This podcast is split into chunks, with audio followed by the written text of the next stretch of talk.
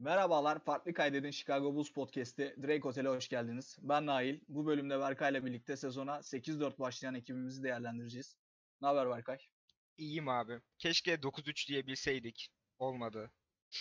Yani Vucevic beyefendi Şey, Covid şehit olmasaydı belki bir şeyler diyebilirdik ama neyse. Embiid, Embiid de tam zamanında bulmuş ya. Hani Embiid'den dolayı bir şey oldu diyorlar. Hani bir temas.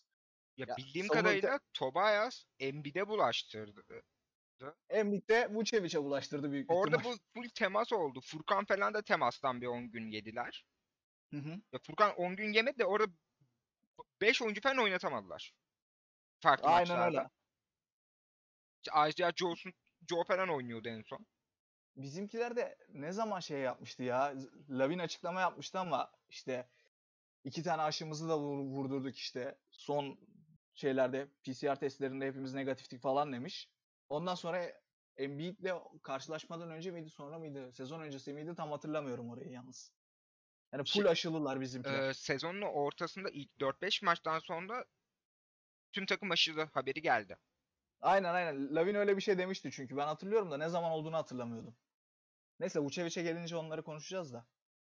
Şimdi istersen saha içine geçmeden önce bu on- 12 maçlık periyotta iki tane sakatlık haberi geldi. Bunları değerlendirelim.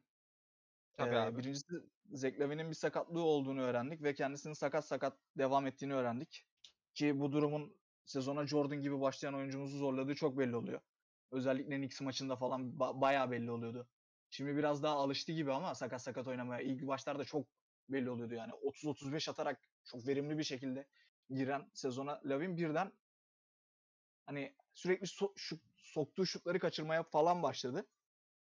Ee, ikincisi ise bu sezon başından beri bu takımın belki de tavanını belirleyeceğini söylediğimiz oyuncumuz olan Patrick Williams'ın sezonu kapatması. Ya Pet de sezona bomba gibi girmedi ama zaten sakatlıktan dolayı hazırlık dönemi de geçiremediği için zamanla ısınmasını bekliyorduk biz onun. Fakat bu sakatlığın en kötü tarafı zaten sınırlı olan rotasyonun daha da daralacak olması şu an için bence. Hani bench'ten gelen efor sayesinde iyi katkı alıyoruz falan ama ya bunu 82 maça yaymak ne kadar kolay olacak bilmiyorum. Senin bu iki sakatlıkla ilgili düşüncen var mı? Zach Lavin'in sakatlığı eee, baş parmağında şey non-shooting hand yani Zach sağlak olması lazım. Sol elinde. Sol. Ben onu ilk başta şey anladım biliyor musun? Ayak anladım. Ayak a- ayağının baş parmağında bir bağ kopması falan anladım. Yok yok. el. Sonra e, se- sevgili Sör Çakmak söylemişti bana.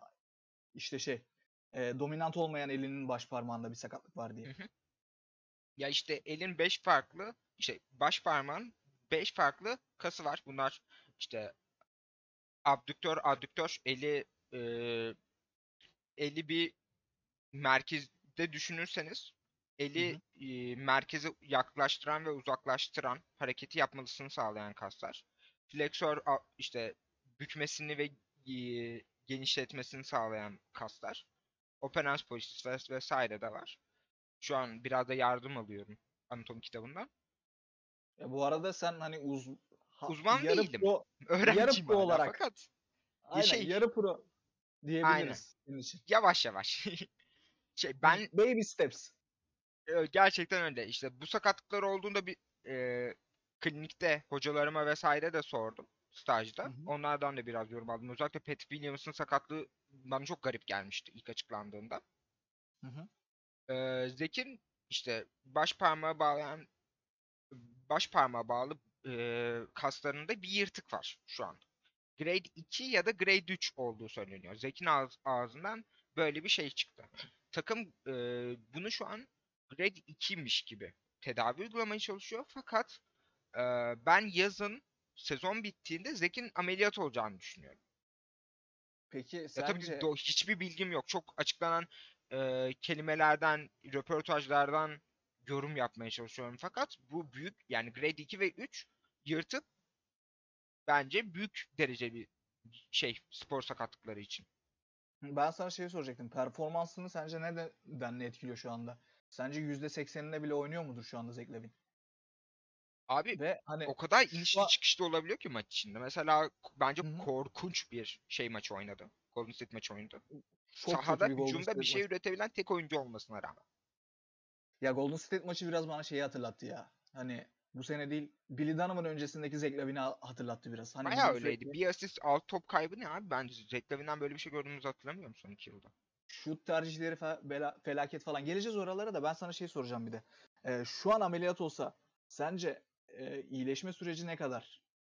Bir rehabilitasyon süreci ne kadar sürer sence? Bir iki ay Yani olması bir- lazım. Bir iki ay. Bir iki ayda kaybedeceğimiz, kaybedemeyeceğimiz gibi Ya takım hani. bence öyle yorumluyor. Şu an öyle. çıkardığında çünkü takım play'in içinde kalamaz. Evet evet. Kesinlikle öyle. Ya Vucevic olduğu senaryoda play'in içinde kalır bu arada. Hatta playoff sınırında bile dolaşabilir. Atıyorum 8-9'larda da dolu. 8 7-8'lerde de dolaşabilir. Fakat ben Zach Lavine'in sezon normal sezonun önemli bir kısmında saha dışında olmayı kabul edeceğini düşünmüyorum. Ben de düşünmüyorum. Bu arada e, son olarak Kontrat da şey söyleyeyim. çünkü. Ve şey hani bir şeyler başarmak istediği bir sezon ya. Sadece kontrat sezonu olarak da bakmıyorum ben artık. Hani Çok doğru. bu sene bir mentalite olarak değiştirdi kendini. Yani artık bir şeyler kazanmak istiyor. O yüzden dışarıda kalmayı kabul edeceğini düşünmüyorum ben. Bu arada e, Kobe White da G League takımımızla beraber idmanlara başlamış. Yakında dönecek. E, Kobe'ye de geleceğiz. Kobe'nin e, takım içindeki rolüne de geleceğiz. E, saha içine geçecek olursak şu anki istatistikler üzerinden bir projeksiyon çizelim istersen. E, Tabii ki. Şu ana şu an itibariyle Chicago Bulls ofansif ratingde lig 6.sı, defansif ratingde lig 4.sü, net ratingde lig 5.si, maç fazla maç başına en fazla sayı atan 14. en az sayı yiyen 5. takım. Bu da savunma hani savunma açısından daha iyi olduğumuzu gösteriyor ofanse. Ee, bloggerların düşündüğünün aksine diyelim. Pace'de 21.yiz. Bu da çok doğal bir şey. Hani biz sezon öncesinde de diyorduk bu takım yavaş oynayacak. Hani çok hızlı oynamayacak geçen senenin aksine diyorduk. Ee, ligin en az top kaybı yapan takımıyız bu arada. Asist top kaybı oranında da 5.yiz. En çok top çalan 12. takım. Ee, şut istatistiklerine gelirsek de en az üçlük deneyen ve en az üçlük sokan takım olmamıza rağmen yüzde olarak 9.yüz. En çok çizgiye giden 6. takımız ki e, çizgiden en yüksek yüzdeli sokan da takım bizmişiz. E, bu da skorumuzu genelde potaya giderek ya da mid range'lar üzerinde ya da temaslı şutlar üzerinde bulduğumuzu gösteren bir istatistik bence. E, bu istatistikleri senin bir yorumun var mı peki? Ya bu istatistikleri yorumlarken aslında Bulls'un inşa ettiği oyun karakterini bahsetmek gerekiyor bence. İşte Bulls özellikle Vucevic'i forma sokmak için çok uğraştı ilk ayında. Ve eee, sürekli Vucevic üzerinden bizim tabii ki de her hücumumuz Vucevic aksiyonuyla başlar genelde. Çünkü Vucevic eee, ya set şey getirir, perde getirir ya off ball'da eee drive eden başka bir oyuncuya off screen yapmış.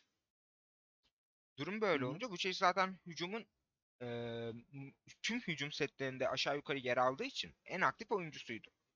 Fakat post üzerinde Zach Lavine ve eee Demar DeRozan odaklı hücumlar oynamak yerine biraz eee, posta ve po- high posta eee Vucevic üzerinden nasıl şut yaratırız?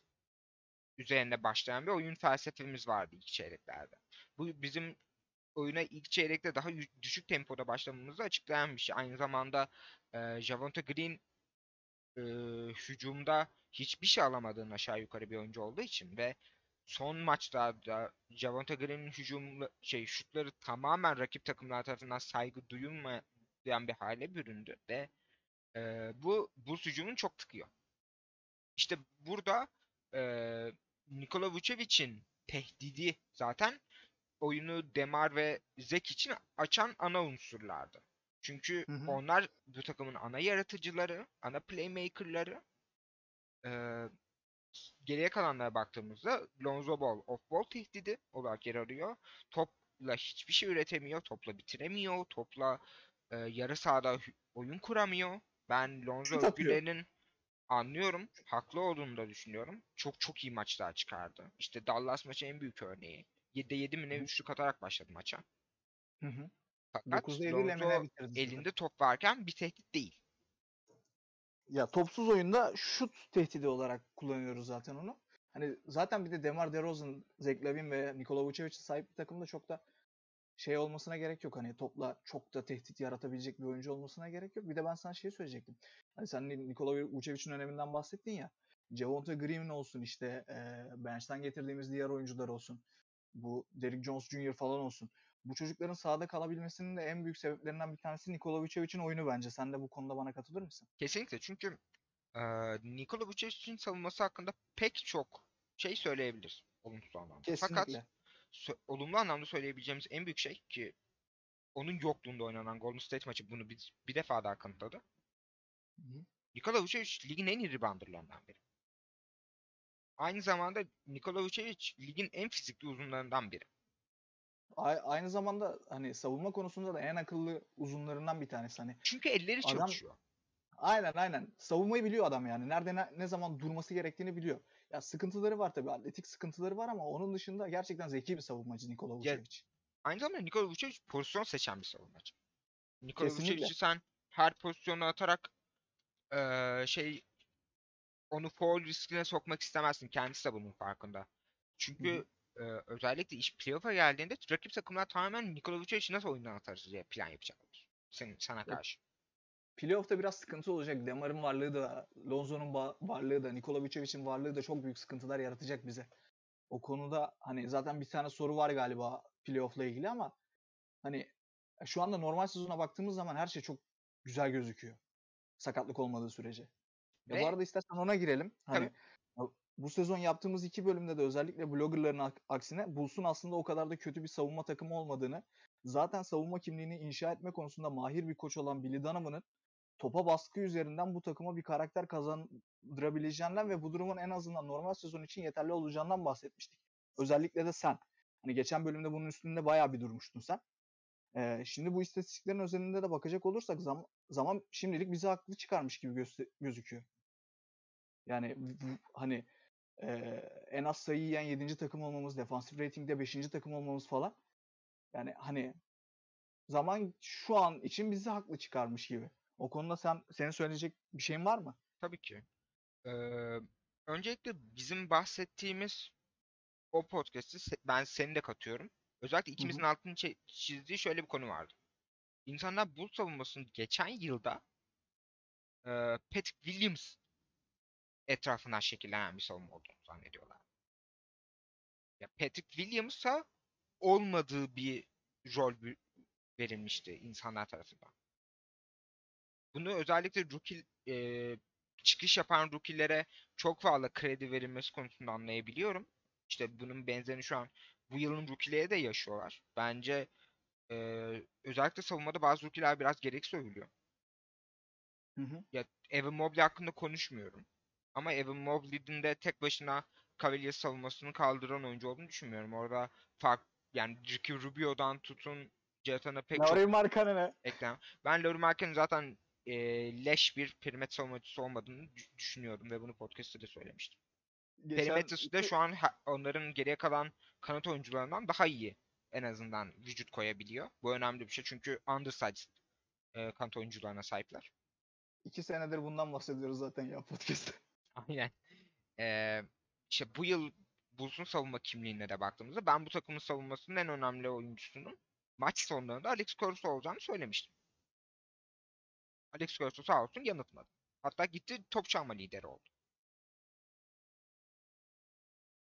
Hı hı. Ee, yani Bulls maç bitiren beşinde inanı öyle bir perimetre aksiyon ortaya koyuyor ki dördüncü çeyreklerde. Dördüncü çeyreklerde ligde Bulls kadar Bulls'un perimetre savunması kadar yırtıcı perimetre savunmasına sahip olan çok az takım var. Golden State bunlardan biri. İşte neden savunma ratinginde birinci olduklarını vesaire anlamak çok zor değil. İşte Miami bunlardan biri. İdeal senaryoda. Onlar sorun yaşıyorlar belirli bir süredir. Belli birkaç takım daha bu şekilde sayabilirsin. İşte e, sağlıklı olduğu senaryoda Atlanta Hawks bunlardan biri sayılabilir. E, top karşılamada New York Knicks yeni eklemelerinden dolayı çok sorun yaşıyor. Çünkü adamların point kartlarının hepsi kötü savunmacı. Shooting Bu kartların... arada Devam et abi. Eee Tom Thibodeau da şöyle bir açıklama yapmış. İşte ona sormuşlar bu takımın zamana ihtiyacı var mı kaynaşmak için. Ben buna inanmıyorum demiş. Ya 10 maç isteseniz 20 maçta söylerler. 20 maç isteseniz 30 maç söylerler. Böyle böyle sezon biter demiş kral. Haklı. Ya bence de çok haklı. Yani eldeki malzemeyle alakalı bir durum bence. Kaynaşmadan değil de. Ya az önce Javonte Green konusunda ikimizin de bahsettiği şey aslında burada hücumda da savunmada da Bulls'un sorunu. Çünkü hı. ideal senaryoda oraya Pat Williams'ı yerleştiriyordun. Ve Patrick Williams orada bir tutkal işlevini görüyordu. Biz Patrick Williams konusunda sürekli tutkal kelimesini kullanmışız iki yıldır çektiğimiz podcastlerde. Hı hı. Şimdi bu tutkalından mahrum olduğu için rakip takımlara e, sa- bu basketbolu bir satranç oyunu gibi olarak düşüneceksek Bulls bir, bir piyon geriden başlıyor ve rakip takımlar bir adım bu e, bizden göre daha iyi önde oluyorlar. Çünkü Javonte Green her ne kadar e, yırtıcı bir savunmacı olmaya çalışsa da hem fiziksel yetersizlikleri var ama asıl hücumda hiçbir şey üretemeyen bir oyuncu. Evet. Ya sadece ağzına vereceksin topu, bitirecek. Başka herhangi bir şey yapamıyor. Ben şeyi Bir çok de rahat hani- söyleyebilirim. Ben eee Derrick Jones Jr.'la başlayıp bench'te de e, Javonte Green'in rolünü Ayo Dosunmu'ya vermenin taraftarıyım. Hmm. Javonte Green bu şekilde devam edemez. Anladım. Kobe, Kobe'nin dönüşü peki? Kobe'nin dönüşüne girelim istersen biraz Tabii da ki. ya. Hmm, hemen. Şimdi eee Kobe White'ın dönüşü bizim için ne ifade ediyor? Bench'ten gelecek en ufak sayılara bile muhtacız. O yüzden inanılmaz önemli ama kimliği, kimyayı bozmadan eklememiz lazım. Sence bu eklemeyi nasıl yapabiliriz? Ya şimdi baktığın zaman hani Mahşer'in dört altlısı da eee Aya Dosunmu, Javonte Green, Derrick Jones Jr., Tony Bradley dörtlüsünün Bradley bu arada- inanılmaz bir Eee sa- Rüçe için sakatlığından sonra rotasyondan bile düşebilir. Ya aynen aynen. Ya Çok işte oynuyor. Bunların bunların arasındaki kimyayı bozmadan nasıl şey yapabiliriz biz bunu? Eee, bu konuda biz her podcast olduğu gibi yine Stephen Noh referans vereceğiz ama Hı hı. Stephen Noh'un bir önerisi var. Alex Caruso'yu ilk önerisi? 5 başlatmak. Bulls daha ilk çeyrekten savunma karakteri ortaya koyarsa ki zaten artık takımlar Bulls'un nasıl maç bitireceğini biliyorlar. Alex Caruso'nun bu takımda 28 dakikalık bir rolü olduğunun da farkındalar en az. Durum böyle olunca Alex Caruso'nun bench'ten gelen savunmada yırtıcı e, ve karşılayıcı guard pozisyonunu Aya Dosunmu'ya verip Aya Dosunmu'yla Kobe White'ı partner olarak aynı anda sahada tutmak ya da Alex Caruso'yla Kobe White'ı partner haline getirerek aynı anda sahada tutmak ki Caruso geldiğinde biz bunu Kobe hakkında söylemiştik. Kısa vadede bence verimli olabilecek bir şey. Fakat eee Ayo'nun şu an takımdaki oturan rolü ve özellikle şutu girmeye başladığında Ayo bence çok rahat sahaya atabileceğim bir oyuncu. Savunmadaki açlığı nedeniyle. Ancak Caruso yokken ve asıl rolü Ayo Dosunmu gibi bir çaylağa verdiğinde Ayo bunun altından kalkabilir mi bench kartlarına karşı? Çünkü bench'te eee, Jordan Clarkson'larla karşılaşacak. Derrick Rose'larla karşılaşacak. O kadar kolay bir test değil. Bunu Alex Caruso çok rahat altından kalkabiliyor. Fakat bunun eee, daha farklı bir vücut yapısına da sahip olan eee Ayo Dosunmu'nun üstlenip üstlenemeyeceği bence çok büyük bir soru işareti.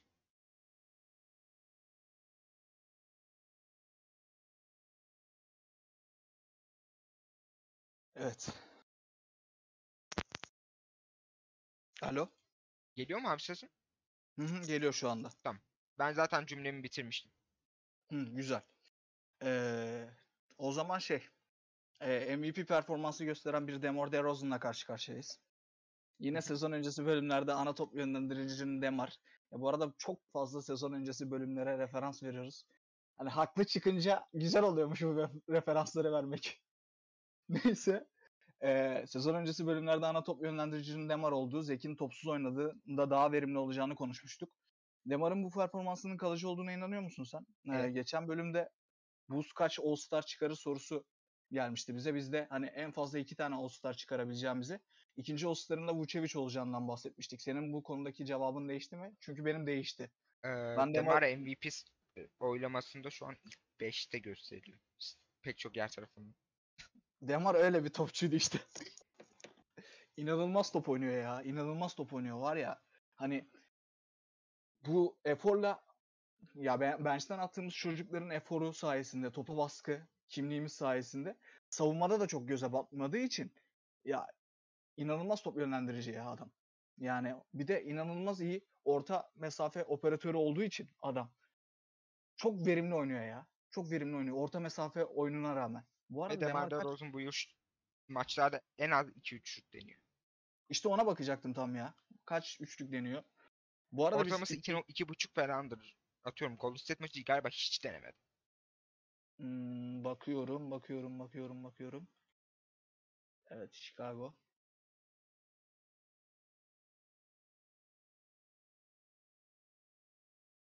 ...2.4 deniyormuş.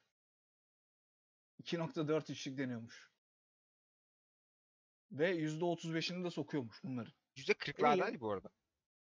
Ya iyi, Bu arada önemli olan denemesi ya. %32 ile falan atsın. Maçta 5 tane denesin ben buna varım. Evet ben de varım ya. Hani yeter ki denesin. Yeter ki denesin sağ, şey hani o tehdidi getirsin sahaya. Bu arada şey e, 16.3 ikilik deniyormuş. Ya abi Maç başına. midrange'de o kadar verimli olacaksa denesin. Yani Ama Demar DeRozan sorunları verimli olmamaya başladığında başlıyor.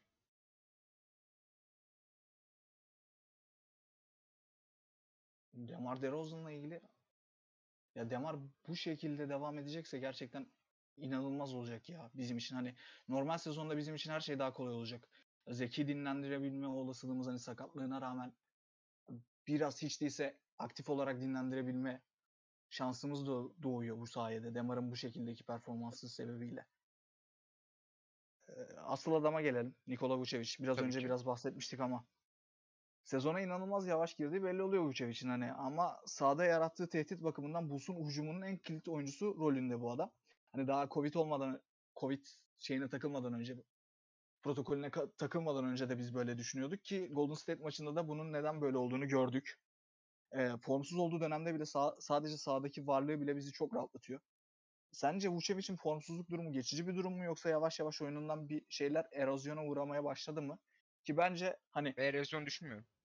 ben de erozyon düşünmüyorum. Özellikle şey eee Golden State maçındaki dan önceki maç Dallas maçıydı Dallas. değil mi? Dallas, Dallas maçı maçındaki- çok net yıldızıydı. Bunu çok Aynen öyle. Onu diyecektim ben de. Dallas maçındaki performansıyla yavaş yavaş kendine bulmaya başladığını göstermişti bize. Hani bir de şeyi soracağım sana ya. Vucevic'in şutlarının bu denli girmemesinde Wilson topların etkisi var mı? Hani bilmeyenler için şöyle söyleyeyim. NBA bu sene senelerce işbirliği yaptı. Spalding'le işbirliğini sonlandırıp Wilson'la işbirliği yapmaya karar verdi. Toplar Wilson topları şu anda. Onun bir etkisi var mıdır sence? Biraz magazinsel bir soru oldu ama. Abi yani bu insanlar sapık gibi şut atan insanlar antrenmanlarda ve maçlarda. Ama Milimetrik değişimler bile bu insanları etkiliyor. Aynen onu diyecektim ben de ya. Kesinlikle bir etkisi vardır hani. Ya Ve ve onu geçtim bence Vucevic'in sonu biraz özgüven ve rol. Çünkü çok spesifik bir rolde oynuyor. İşte atıyorum Eee, onun rolü maçta 8 9 şut atmasının yeterli olabileceği bir rol bazı maçlarda. Hücum Ve- yani Orlando Magic'te oynadığı için bu adam. Yıllarca eee vasat altı takımları hücumda taşıyarak onları All-Star sınırında tuttu ya da All-Star şey onları playoff sınırında tuttu ya da playoff'a soktu. Bu kadar Evet. oyunun e, hücumdan yıldızı olan bir oyuncuya e, yanına kendisinden daha iyi iki oyuncu koyup onu spesifik bir role sokmak istediğinde tabii ki de alışması zaman alır. Ve hele ki kötü şut atarak başladığı bir yılda. Çünkü Nikola Vucevic için e, rakip takımlar şutunun gireceğine ikna olduklarında bakınız Dallas, bakınız e, Utah maçı. Utah maçında benzer şey olmuştu. Bakınız e,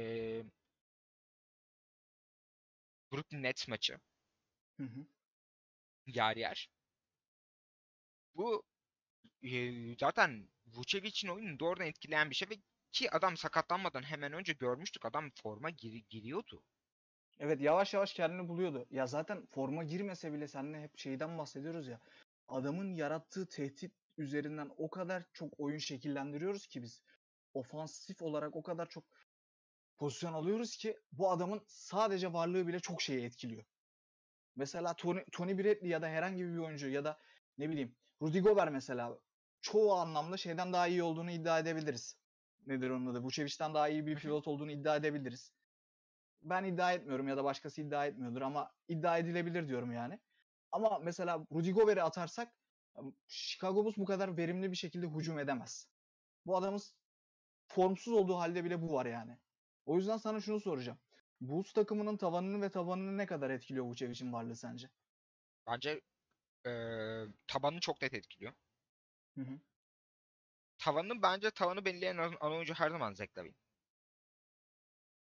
hı. Çünkü o hücum tamamen durduğunda ve rakip takım seni inanılmaz savunduğunda bakınız e, Gary Payton the second'ı koydular karşısına. Zach Lavine 6 top kaybı yaptı. Yine inanılmaz verimli hücum Hı hı. maçı geçirdi. Sakatlığına rağmen. Çok özel bir skor Ali ya adam. Kesinlikle. Ee, ama işte iş tabana geldiğinde Bulls'un hücumu ve savunması için de bence kullanılması gereken ö- özel bir kelime var. Gravity.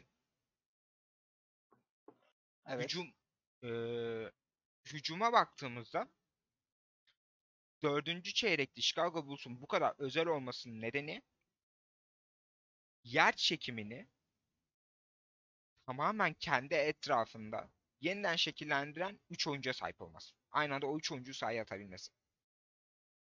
Sen Zach gibi Lavine, bir DeMar. DeRozan, Nikola Vucevic. Aynen öyle. Sen eee Zach Lavine'i nasıl durdurmak istersin? Bir rakip savunma olarak. Zach Lavine'i Zach Lavine'in yanlış karar, yanlış şut atmasına zorlamak isterim. İkili sıkıştırmalarla. Yani Zach onu Lavine'in da top kaybetmesini istersin en başında. evet, ikili sıkıştırma getiririm, şut atsın derim. İşte top kaybetsin derim, yanlış karar versin derim. Başka türlü durduramıyorsun çünkü E, adamı. türlü yanlış karar vermesi ya da top kaybetmesi gerekiyor. Çünkü bu herif inanılmaz savunurken de inanılmaz şutlar atıyor. DeMar DeRozan'ı nasıl savunmak istersin? DeMar DeRozan'ı uzaktan hani e, üçlük atmasına, üçlüğüne yönlendirmeye çalışırım onu. Çünkü temas aldığı zaman faul şeye çizgiye gidiyor. Orta mesafeye geldiği zaman da bitiriyor her türlü. Ve ikili sıkıştırma falan da yaramıyor. Çünkü adam çok iyi bir karar verici. Yani bir, foul çizgisini uzak tutmak. Aynen öyle. İkincisi, topu DeMar DeRozan'ın elinden almak. Şutundan da önce. DeRozan bir off-ball oyuncusu olarak kullandığında DeMar DeRozan'ı zaten üçlük çizgisini o şekilde itmiş oluyorsun. DeMar DeRozan yoksa birebir tutulurken üçlük çizgisinin içine girer. DeMar DeRozan'ın fundamental'ları ligin en özel guard forvetlerinden biri. Fundamental olarak. Hı hı. Çünkü herif 90'lardan fırlamış gelmiş gibi oyun. Nikola Vucevic On- nasıl durdursun abi? Nikola Vucevic'i nasıl dururum? Nikola Vucevic'in ters elinin üzerinden post oynamasını isterdim. Hani e, sol eli üzerinden dö- dönüşleri var ya onun sağ post. Pardon. Tabii sağ, sağ forvette. O şekilde durdururum. Başka türlü onu da hani çünkü posta top aldığında iyi bir oyun kurucu. Hani posta iyi bir oyun kuruculuk yapıyor. Dışarı çıktığında üçlük atabiliyor. E, içeri devrilen kısasını besleyebiliyor. Kat eden kısasını besleyebiliyor. Çok özel bir oyuncu o konuda. O yüzden o şekilde durdurmak isterdim ben. Yani yine doğru söyledin. Nikola Vucevic'in durdurmanın da rolü herifi e, dunking spot dedikleri yere hapsetmek. Evet. Çünkü dunking spotta Nikola Vucevic potaya bakmıyorken topu aldığında karşısına atıyorum Rudy hı. atabilirsin, Clint Capela'yı atabilirsin. Ve oradan e, Nikola Vucevic yüzde 55-60'larla hücum edemez. Yüzde 40'larla eder. Maç başında zaten modern bir NBA takımı kaç tane uzunla post seti oynuyor? Şu an oynanan tüm post oyunları kanatlar üzerinden oynanıyor. Ya da guardlar. Stephen Curry'in varsa guard da oynarsın. Hı hı. E, Burada da işte Nikola Vucevic'i üçlük çizgisinin dışına atmaman gerekir. Nikola Vucevic'i high post üzerinden karar verici haline getirmemek gerekir. Ya da onun eee, bir set kurmasını istemezsin. Çünkü Nikola Vucevic bazen öyle iyi setler kuruyor ki kurduğu setle oyun kurmuş oluyor. Çünkü boş şut yaratıyor. İşte atıyorum eee, bu çözüm alma kısmı eee Lonzo Ball'da çok daha kolay. Patrick Williams'da biraz daha kolay. Hı hı. İş rol oyuncularına geldiğinde Ayodosumu'yu geçiyorum. Ayodosumu'nun çünkü yapabildiği belirli bir şeyler var ki onu sahada tutmaya yarıyor. Hücumda. Şu boşluklara atabilmesi gibi. Ee, ancak Javonte Green, Derrick Jones Jr., e, Tony Bradley, Alize Johnson iş bunlara geldiğinde şu an e, bir değil iki tanesini aynı anda durdurduğunda Bulls yıldızlarının ki bir tanesi zaten e, safety protokol ve Covid tarafından bloklandı. Bulls hücumunu çözmek daha kolaylaşıyor. İşte Lonzo Ball bu yüzden çok sınırlı bir oyuncu. Çünkü Lonzo Ball'un varlığı az önce bahsettiğimiz 3 opsiyonu doğrudan değiştirmiyor. İyi bir şutör olması dışında.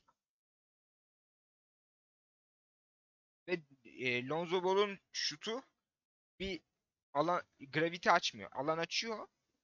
Atıyorum Lonzo Ball'un şutunu tehdit etme, e, boş bırakmak istemezsin. Ama Lonzo Ball'un şut tehdidi e, oyunu açan ana bir fa- faktör değil. Bunu biz dün Warriors maçında gördük. Sen biraz önce bu arada Ayodosummu üzerinden Ayodosummu'yu bir kenara bırakarak Bulls Bench hakkında bir şeyler söylemiştin. Ona gelelim istersen. Bulls Bench hakkında ne düşünüyorsun? Hani eforlu ama sınırlı oyunculardan oluşan bu bench şu ana ki performansını ne kadar sürdürebilir sence? Benim beğendiğim Kobe oyuncular var. içlerinden beğenmediğim oyuncular var. Kobe'nin eklemesiyle beraber hani biraz önce Kobe'den de bahsettik yani. Hı hı. Bak Kobe'nin et- etkisinin bu eforlu ama sınırlı oyuncuları bir tık daha yükselteceğini mi düşünüyorsun yoksa bir tık daha aşağı mı çekecek sence? Şöyle e, Kobe karar verici olmadığı için Hı hı. hücumu rahatlatır. Çünkü zaten bench beşlerinde Kobe büyük ihtimalle DeRozan'la birlikte oynayacak. Evet, Alex Caruso, ben DeRozan, Kobe. sana şey Ya- soracağım ama bak. Kobe ile DeRozan'ı aynı anda sahaya atmak bizim savunma kimliğimizi biraz daha boşa çıkartmaz mı ya? Ya yanlarına 3 tane savunmacı atıyoruz ama. Ya öyle de çok fazla hani topa baskı konusunda. Abi Caruso'nun varlığı orada o topu baskıyı yapmanı sağlar ama perimetre savunman çok yer alacak. Yapabileceğimiz bir Aa, şey yok. Yani Kobe'yi rotasyondan çıkarıp o dakikaları tamamıyla Ayo ile oynamak Bulls'a savunmada bir şeyler getireceği gibi hücumda da aynı şekilde götürüyor. Ha ben e, Bulls'un e, atıyorum Kobe takasıyla gelecek bir uzundan ciddi anlamda ya- yarar sağlayabileceğini düşünüyorum. Orası ayrı.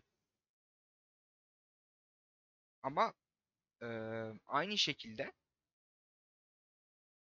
Kobe takası olana kadar ya da sezon sonuna kadar belki takas yapmayacağız. Hı hı. Ben Kobe'nin de Bulls hücumun da verimli olabileceğini düşünüyorum. Ve savunmada yani illallah ettirmeyecektir. Çünkü primer savunmacı olmayacak bir daha kariyerin. O çok rahatlatır Kobe'yi. Çünkü Kobe yıllardır primer savunmacı olmak zorunda kalıyordu ya da sen Kobe'yi primer savunmacı yapamadığın için Zach primer savunmacı yapmak zorunda kalıyor.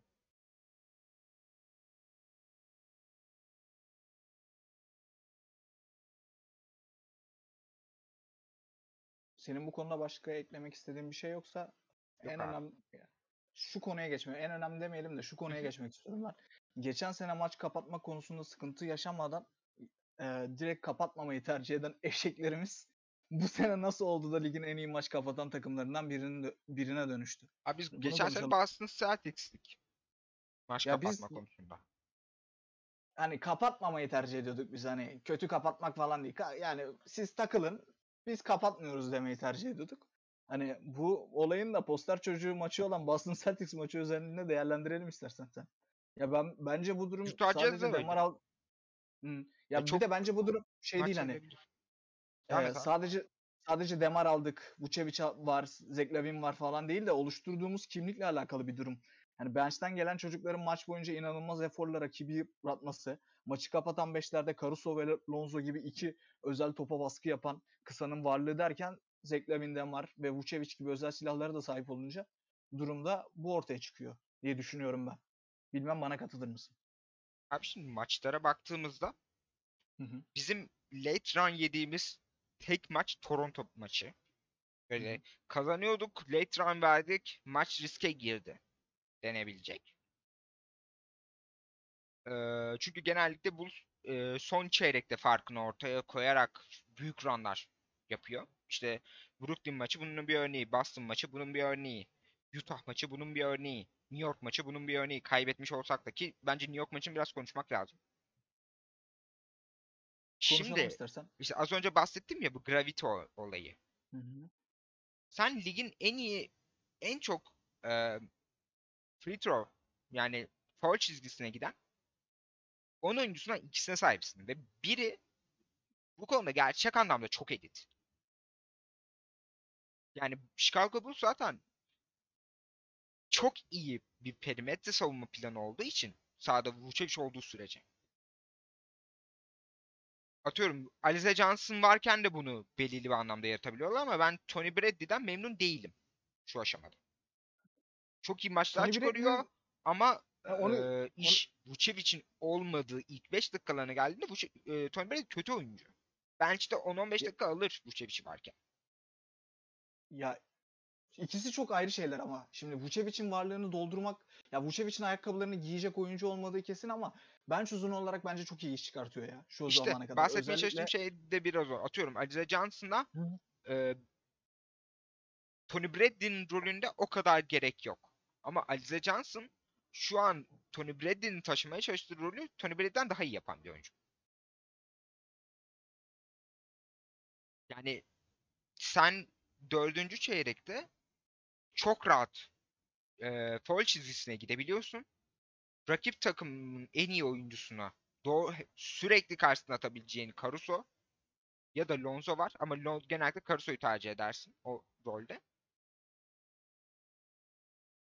Ee, ve hücum olarak senin birinci hücum opsiyonunu işlemediğinde ikincisi, ikincisi işlemediğinde üçüncüsünün işletebileceğin bir planın var. Zaten Nikola Vucevic'in varlığı Zek ve Demar'ın aynı anda işlemesini çok rahatlatıyor.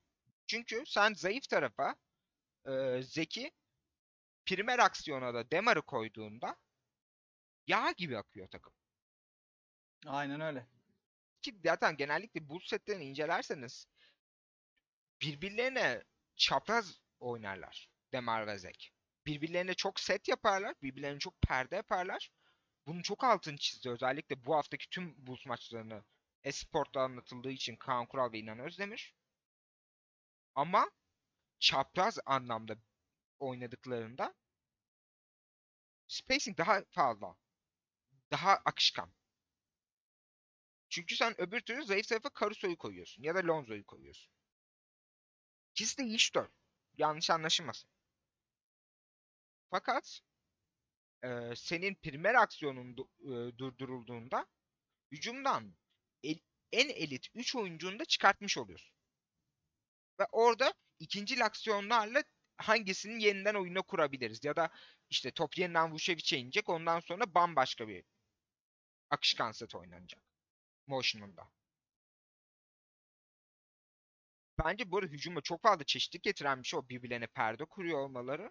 Ama ben birincil hücum opsiyonunun eee, zayıf tarafta Zek'in olduğu hücum setleri olduğunu düşünüyorum. Çünkü Zek'i hiçbir NBA savunması zayıf tarafta bırakmak istemez. Kesinlikle öyle. Ya ç- Zach Lavin'den bahsediyoruz bir de ya. Düşünsene zayıf tarafta kaldığını. Direkt iki sayı.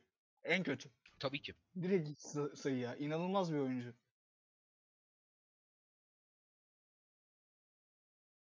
Hmm. Senin Knicks maçı ile ilgili konuşmak istediğin bir şey var mı? Çünkü ben son olarak Sixers maçına değinmek istiyorum. Tabii ki. E, Çok uzun tutmayacağım. Hı hı. Ama ben sezonun oynanan en güzel maçlarından biriydi. Umarım playoff'ta da görürüz. Umarım playoff'ta görürüz. Ben bu arada playoff'ta seveceğim bir matchup olur. Yani başka matchup'lar bize biraz sıkıntı yaratabilecek matchup'lar çünkü. Ve Hawks'a ya, falan NBA'nin de zaman- çok rahat satabileceği bir matchup bu ya. Knicks Bulls. Yani Yani maçta tüm seyircilerdeki aha e, şey geldi, Derrick Rose geldi alkışlayalım tribini geçiyorum. Tam bir 90'lar maçıydı.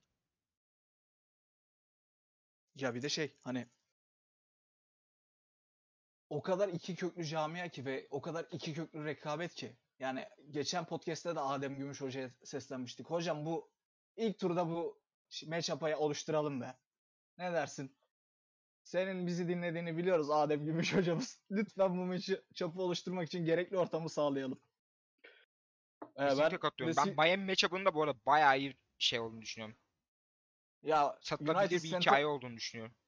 United Center'da dövülen Jimmy Butler. Hayalim var ama Gerçekten beklentim hiç ya. yok. Ee, son olarak şeyi söyleyip kapatayım maçı. İşte maçı çeviriyorduk yani game winner kaçırdık. Tam anlamıyla Bulls'un karakter koyduğu bir maçtı. Ve RJ Barrett topçu olmuş. Bu RJ konuda Barrett bir Uluç abinin topçu hakkını vereyim zamanında. Bu çocuk neden All Rookie seçilmedi dediğinde abi Kobe daha iyi sezon geçirdi demiştim de yani oyuncu gelişim grafikleri çok farklı ilerledi. Skill setleriyle alakalı bu. Ama ben RJ'in e, çok gereksiz yüklenildiğini düşünüyorum o Duke takımında. Tüm suçun RJ'in üzerine atıldığını gö- görüyordum. Bakın bakın bakalım şimdi Cam ile Zion nerede? Ne olmuş onlara? Bir bakın yani. Reddish. Neyse ya. Neyse şey konuşmayalım şimdi. Farazi konuşmayalım da. Ee, ben Sixers maçı ile ilgili şeye değinmek istiyorum. 7-8 maçtır üst üste kaybettiğimiz Sixers'a rotasyonda eksikler varken üst üste 2 maç kaybettik. Ya sezon öncesi tahminlerde bulunurken biz Embiid'e maç vereceğimizi düşünüyorduk ama sanırım bu sefer Furkan Korkmaz isimli bir oyuncu aldı maçları. Abi Furkan'ın geçen sezonda performansı Furkan 35 atmıştı bize. Furkan bizden nefret ediyor. E aynen o- onun hakkında ne düşünüyorsun Şimdi, ya Furkan'ın performansı? Buradan Furkan Çünkü Korkmaz'a ve menajerine sesleniyorum. sen Zaten seslenmeden menajerini önce şunu söyle. kovdu. Öncelikle eski menajerine sesleniyorum. Bu çocuğa 3 yıl 15 yıllık kontrat yapılır mı? Ayıp denen bir şey var. Çocuk saniyesinde menajerini kovdu sezon başlayınca. Ben ben niye bu kadar az para kazanıyorum diye. Ya ben de sana şunu söyleyecektim ya. Hani Furkan bizde oynadıktan sonraki maçlarda da şey yapıyor. 5 sayı, 5 rebound. İşte o- 10 tane sağ içi denemesi olmuş. Bir tanesini sokmuş falan tarzında takılıyor. Furkan Adam Korkmaz sadece bizim maçta- yaşanmalı. Yaşansın aynen. Yaşansın da bizden uzak dursun hani. Aynen yani. Şey Yoksa olarak karşımızda. yani durduk yere başımıza Bulls fakir e, şey yaptık. Aa, aman hocam. aman. Neyse. Ee, söylemek istediğim başka bir şey yoksa hani bu dönemle ilgili. İstersen sorulara geçelim yavaştan. Ee, sadece şey Ee, söyleyeceğim. Sixers maçı, ikinci Sixers maçı oynanmamalıydı. O kadar eksikten sonra. Sixers'ta ve kontrat tracing muhabbeti bu kadar devreye girdikten sonra. Ha Joel Embiid'siz de kaybettik olsun. Ama o yine de. Bence oynanmamalıydı o maç. İstersen girelim abi sorulara. Tamam sorular senin önünde açıksa sen istersen şey yap. Hemen açayım. O sırada sen değinmek istediğin bir şey varsa söyle abi. Ee, ben öncelikle geçen bölümde söz verdiğimiz şarkıyı söyleyeyim. Mi sono in, innamorata Innamorata di di te. te. Aynen onu söyleyeyim. Mi sono innamorata di te perché non avevo ni nada da fare il giorno avrò qualcuno da incorare. Bu kadar. Çok vallahi. Çok va- inanılmaz duygusal, inanılmaz göz doldurucu bir şekilde Bayağı söyledim. iyi cover yani. Bu, bu şarkıyı bu kadar iyi coverlayabilen bir tek şey var. Sanremo'da. Kızın adını unuttum. Ha, Gaia. Gaia da çok iyi coverlamıştı bu şarkıyı. Ünlü İtalyan şarkıcı Tiziano Ferro'dan daha iyi söylediğimi düşünüyorum açıkçası. Ma, ma, ma- Sanki o şarkının ana şeyi farklı bir bu arada. Emin değilim Hiçbir şu an. fikrim. İsmini unuttum çünkü. İstersen sorulara girelim. Bayağı da Girelim teknik soru sorulara. gelmiş. Güzel. Ee, öncelikle Uluç abiyle başlıyorum. Hı hı. Ne var New York crossover sorusu geliyor. Playoff ilk turunda kolay rakiple eşleşmeyi mi tercih edersiniz yoksa Knicks ile Madison Square Garden'da kavga dövüştü Game 7 mı? Yani kavga dövüşe girelim ya. Biz kolay rakip yok çünkü. Abi ben Burası playoff. yıllar sonra Burada kolay hatırlanacak bir playoff serisi istiyorum ya. Kolay atıyorum Ya- kolay geçtik. İkinci şey tokatlandık 4-0, 4-1. Ya, Abi onu yani- kimse hatırlamayacak o yılı. Ya dövüş, kavga dövüş olsun. Hani Zach Lavin de şey desin yani. Baba ben imzalayayım da seneye bunları biz eleriz falan desin. Hadi O güzel olur ya. Bak- Eğlensek bile öyle olsun yani. tarihin en iyi 7 maçlı Bulls serisi hangisi? 2 tane. 2 tane var bu arada. 7 maçlık. Güzel. Finallerde hiç oynamadık 7 maç. Hı hı. Indiana var bir tanesi. Ee, 98. son sezon- Bence en iyisi o. 98 Spurs. Bence de en iyisi o. Diğeri e, Knicks serisi olabilir mi ya? Yok yok 93'te 2009 Boston Celtics serisi. Aa 2009 Boston Celtics serisi. Nasıl unuttum onu? Abi Di- Şeyden 2009 dolayı unutmuş basket olabilir miyim? o efendim Şeyden dolayı unutmuş olabilir miyim? Boston kazandı o seriyi. Tamamen Aynen. aklımdan ama bak o o seride ne maçlar oynandı. Ben Gordon'un delirmesi olsun, Derrick Rose'un delirmesi olsun. Joakim İnanılmaz Noah. bir seri. Joakim Noah'ın inanılmaz smacı. Evet. Paul Uzatmalardaki. şey Paul George diyorum. Paul Pierce üzerine. Aynen öyle. Ya, Ya, öyle bir şey olursa güzel olur ya. Indiana 7 maçlık serisi tarihin en iyi maçına şahit oldu o Game 7'ını. Yani Güzel. biz birini kaybettik, birini ka- kazandık. Ama o Hı hı. iki ma- iki seride buna 50 Güzel yıl o- sonra yine konuşulacak. Ama buna 50 yıl sonra kimse Bulls'un e, final round yapamadığı bir playoff round'a e, tokatladığı playoff serisini konuşmayacak. Ya da 2011'deki tokatlandığı bir playoff serisini konuşmayacak. 2011'deki Hawks mesela kimse Evet. hatırlamıyor bile o seriyi. Kimse ben de hatırlamıyorum. Şu an bana 2010 Güzel. 2011'de biz açılış şeyini kiminle yaptık diye sorsam ben Sixers derdim 2012'yi düşünüp. Ya ben de şeyden hatırlıyorum ya. Josh Smith önderliğinde olduğu için o takım. o takımda hatırlanır şimdi. Jeff Tickler, Meftikler güzel takımdı. Ee, iyi soruymuş ya. Güzel soruymuş yani. Şimdi komutan Povki A hocam. Aybüke hocam sormuş. Berkay Evet, Küçük Aybüke verdiği sözü tutacak mıdır? Tuttun mu sen verdiğin sözü şu anda? Tuttum. Tuttun. Şey güzel. Dr. Şirek sormuş. Covid doktoru. Yedek uzun olarak kimi çekebilir bu? Şu an iyi, güzel, hoş ama bir ihtiyaç olacak sanki. Yani bilmiyorum ya hani o birini çekmeye şu anda gerek var mı? Hani Vucevic'in yokluğun tamam Vucevic'in yokluğunda bir uzun ihtiyacımız var ama Vucevic varken hani form tuttuğu zamanlarda 10-15 dakika Tony Bradley de atabiliyoruz biz sahaya. Yüzden bir Johnson da atabiliyor. Kısalar okey, yok ya. ikisi de kısa ama okey yani. Şeyi beklemek lazım yani. Ee, buyout piyasasını beklemek lazım.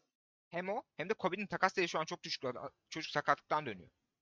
Aynen Kiminle öyle. takaslayacaksın? Aynen öyle. Portland pickini mi vereceksin? Gerek yok. Ya biz bu arada bizim şeyimiz var değil mi bir tane? MLL var değil mi? Hani bir tane takaslayabileceğimiz Var. kontrat Olması yeri. lazım. Bir tane kaldı 3 milyonluk. Güzel. Ee, Yiğit sormuş. Bu Yiğit abi değil. Kayıt Hı hı, 143 başka bir düzenli dinleyicimiz. Başka bir Yiğit. İtalya Fudis'i görüyorum kendisinde. Takasla oyuncu alacaksanız takasta kimi vereceksiniz? Abi bunu da söylemiş olduk yani. O takas büyük ihtimalle Kobe. Kobe'yi ya da pickle yapılacak. Aynen öyle. Başka kimi vereceksin ki? Berkata yolu sormuş düzen dinleyicilerimizden. Westbrook'un takım değiştirdiği off-season'da DeRozan'ın en kötü hamle olarak gösterilmesi hakkında Nail'den güzel bir şarkı alabilir miyiz? Abi şarkı kotamız var. Bundan sonra haberiniz olsun. Hangi şarkıyı söyleyebilirim ki ya? İstersen şeyle birleştirelim. Başka şarkı sorumuz var. Ha, dur. Şey şarkısı. Ya şarkı söyleyeceksem hani ben bir aptalım, ben bir salağım tarzında bir şarkı söylerdim. Çünkü hani Westbrook takım değiştirmiş ve LeBron'un olduğu bir takıma geçmiş. Anthony Davis'in olduğu bir takıma geçmiş. Bununla beraber DeRozan en kötü hamle olarak görülüyor. Bloggerlar kafayı yemiş diyorum. Başka ne Nick diyebilirim? Friedel var ya bilirsin. ESPN'in eski Bulls şeyi. Ya, o- Insider o- mı? Şey mi? Beat Sonra- writer mı ne? Sonra Golden State'e geçti. O, o adamda da bir sıkıntı var ya. Bak Göktuğ o adam var bizim. inanılmaz sıkıntılı ve o adamın şöyle bir avantajı var. Şimdi Bulls konuşan bizim düzenli bir beat writer'ımız olmadığı için çünkü Casey Johnson reporter. Stephen. Noah var. Stephen Noah'un da ulusal medyada şeyi yok. Abi Bulls konuşuyoruz hadi Stephen Noah çağıralım yok. Onu underground podcastler yapıyor. Atıyorum Stephen Noah senle ben de teklif etsek belki kabul eder. Teklif edelim mi ya? Bir mail atalım Steven Noah. Gel abi konuşalım. Yazın çok böyle yaz podcast olarak çok zevkli oluyor. İngilizce kaydederiz. Bayağı varım yani ben onu da. Kışın Ya yu- daha sen zaman ayarlayamadık bir haftada. dur dur. O şey, biraz şimdi- benim eşekliğim gerçi de. Yok yok hiç öyle deme de sen şimdi izleyici dinleyicilerimiz önünde söz söz vermeyelim. Ben çünkü e, Yok hayır başka sen bir pod- düşünürsek o zaman düşünebiliriz anlamında söylüyorum. Adamın bize evet diyeceğinin hiçbir garantisi yok. Evet dese bile hani söz vermeyelim biz de bakarız diyelim duruma göre. Ya unutmazsak tabii. Hı hı. Ya işte Nick Fry'da devam edeyim. Şimdi. Nick Fry'da sürekli Bill Simmons podcast ve özellikle Low Post'ta çıktığı için Bulls konuşma adına eee, nasıl ulusal medyada atıyorum bu Demar DeRozan şeyde Bill Simmons'la başlamıştı. Bill Simmons çok kötü takas dedi. Herkes abi çok kötü takas. Nick Friedel da böyle. Herif Low Post'ta zaten Bulls gömmeye çıkıyor. Gömüyor. Aa bunun doğrusu buymuş deyip diğer medya şeyleri de Bulls'u gömüyor. Tek bir kişi gömmedi. Michael Jordan. Ve Charles Duayen- Barkley. Duayen basketbol insanları. Yemin ediyorum duayen basketbol insanları ikisi de ya. Canlarım benim. Vallahi Özellikle Charles Barkley'e buradan Inside NBA sözleşmesini yenilemesini rica ediyorum. Abim bırakma bizi. Sensiz olmaz. Diğer soruya geçelim istersen. Tabii. Mustafa Uzun sormuş. Bir Celtics olarak nazar değmemesi için ayağınıza taş değmesin demek istiyorum. Çok güzel oynuyorsunuz. E- ekrana ekmek banasım geliyor. Sizi izleyince bizimki de izleyesim gelmiyor. Ee, sorum şu. Bu formumuz iyi bir sezon başlangıcı mı yoksa sezon sonuna kadar aynı oyun devam eder mi? Yani hemen hemen benzer oyun devam edeceğini düşünüyorum ben ya. Özellikle Hani bu inişler döndüğünde çıkışları- çok rahatlayacağız. Aynen inişler çıkışlar olur ama yine bizim hani savunma kimliğimiz de bu olur. Hücumdaki oynadığımız setler de budur yani. Çok fazla Buradan bir değişiklik olmaz. Dinleyicilerimize sesleniyorum. Bir 10 gün acı çekeceğiz. Evet. Bir 10 gün kadar 5-0'da Ama sezonun sonrası biz, bizim de çünkü takvim çok kolaylaşıyor. Güzel günler göreceğiz, güneşli günler. Bir şey bu arada Celtics maçı izledin mi? İzledim. Abi Birkaç kere izledim Celtics maçını. Özellikle son Ee, çeyreği. yani Jason Tatum ve Marcus Smart'ın çok büyük sorunları var. Jason Tatum'un kendi özel içinde sorunları var ya çok ciddi bence. Bak bizden önce Ya- oynadıkları maç araya başka bir maç koyuldu mu hatırlamıyorum ama bizim maçtan önce ben onları bizim maça da fikrim olsun diye Wizards maçında izledim. Tatum bizim maçta yaptığı gibi son çeyrek Jalen'ın elinden aldı topu. ısınan Jalen'ı. Jalen köşeye hapsoldu. Biraz kendi suçu Jalen ama olsun. Jalen brick brick brick brick tuğla dizdi. Maçı kaybettiler. İşte Bulls inanılmaz bir comeback yaptı. İşte son 70'lerden beri rekor bu falan diye bir sürü post paylaşıldı. O kadar sayı geri dönüp o kadar sayı farkla kazanma mevzusunda. Hı maçında kaybettikten sonra iki overtime'lık maçı gitti sahanın ortasında Bradley Beal'la güle oynaya muhabbet edip sarıldılar birbirlerine.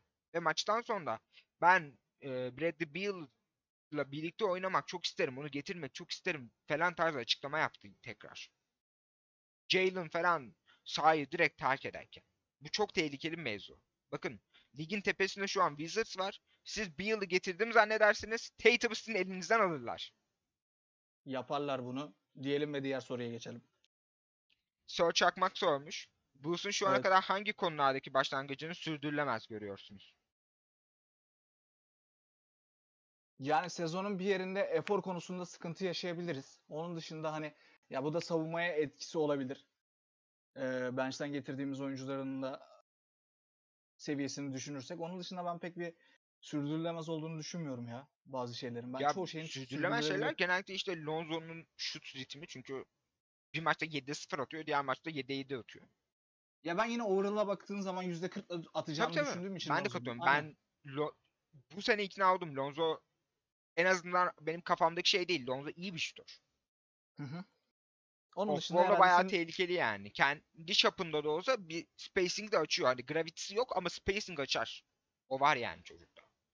Markanen de böyleydi. Ben Markanen'in de aman aman bir gravitisi olduğuna inanmıyordum. Zach Lavine'le aynı anda coşmaları lazımdı. O da 40 yılın başında oluyordu. Şu an çok daha rahat bir rolde Lonzo. Ee, Onun dışında var mı senin? İşte efor, efor ve şut ritmi Ee, dışında. Caruso'nun hücumu Hı hı. olabilir.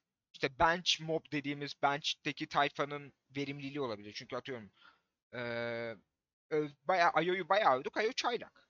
Duvara takılabilir. Takılacak da. Tabii ki. İşte ondan sonra Derek Jones Jr. çok verimli oynadı son maça kadar. Derek Jones Jr. hücumda hiçbir şey olduğu için her an sağdan silinebilir. Şu an Javonte Green'de söylediğimiz gibi. Javonte Green zaten silindi ufaktan. Aynen öyle. Ya bir sakatlık daha atıyorum Vucevic'in gibi bir sakatlık olsaydı şu an çok umutsuz konuşurduk. Ee, sorunun devamında da bu fizikte Bulls'un kanat rotasyonunda süre alabilir miyim sizce? Selamlar, saygılar dostlarım. Ben kendisini gördüm.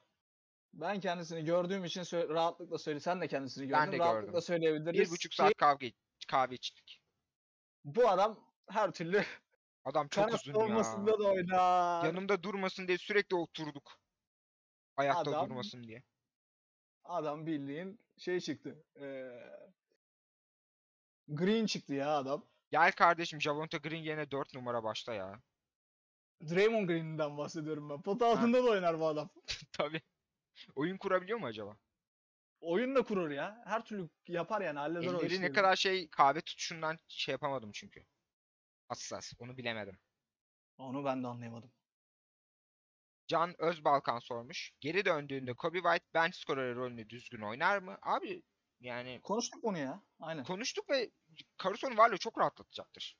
Hücumda en azından. Bence de öyle. Hani biraz Buyout marketten kimi almak isterseniz benim adayım Eric Gordon. Abi Eric Gordon %55 ile üçlük atıyor. Onu sizce buyout markete atarlar mı o kontratına rağmen?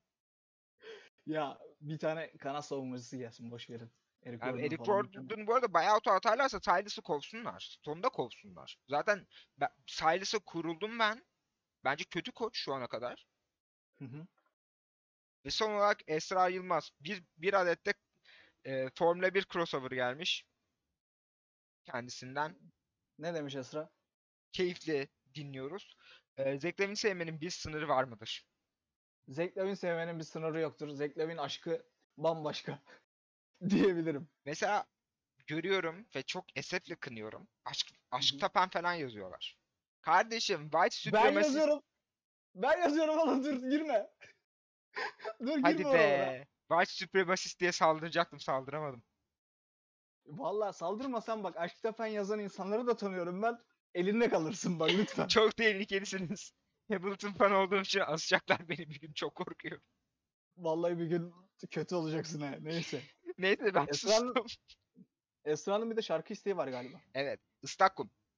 Hı hı. Na- ve kendisi için istiyormuş. Hemen bakalım. Hmm. Adını yazsam sahilimin ıslak kumlarına, denizler gider mi suyuma? Görünmem senden başkasına, iki gözüm ama adını yazsam sahilimin ıslak kumlarına, denizler gider mi suyuma? Görünmem senden başkasına, iki gözüm ama. Diyelim ve başka soru var mı? Yok abi bu kadar. Güzel. Ee, soru soran herkese çok teşekkür ederiz. Çok büyük ilgi gösterdiniz yine her zamanki gibi. Ee, eklemek istediğim başka bir şey yoksa ben yavaştan kapatıyorum bölümü. Tamamdır abi. Benim de hiç yok. O zaman bizi dinlediğiniz, bizlere soru sorduğunuz için hepinize çok teşekkür ediyoruz. Bir sonraki bölüme kadar hoşça kalın. Hoşçakalın.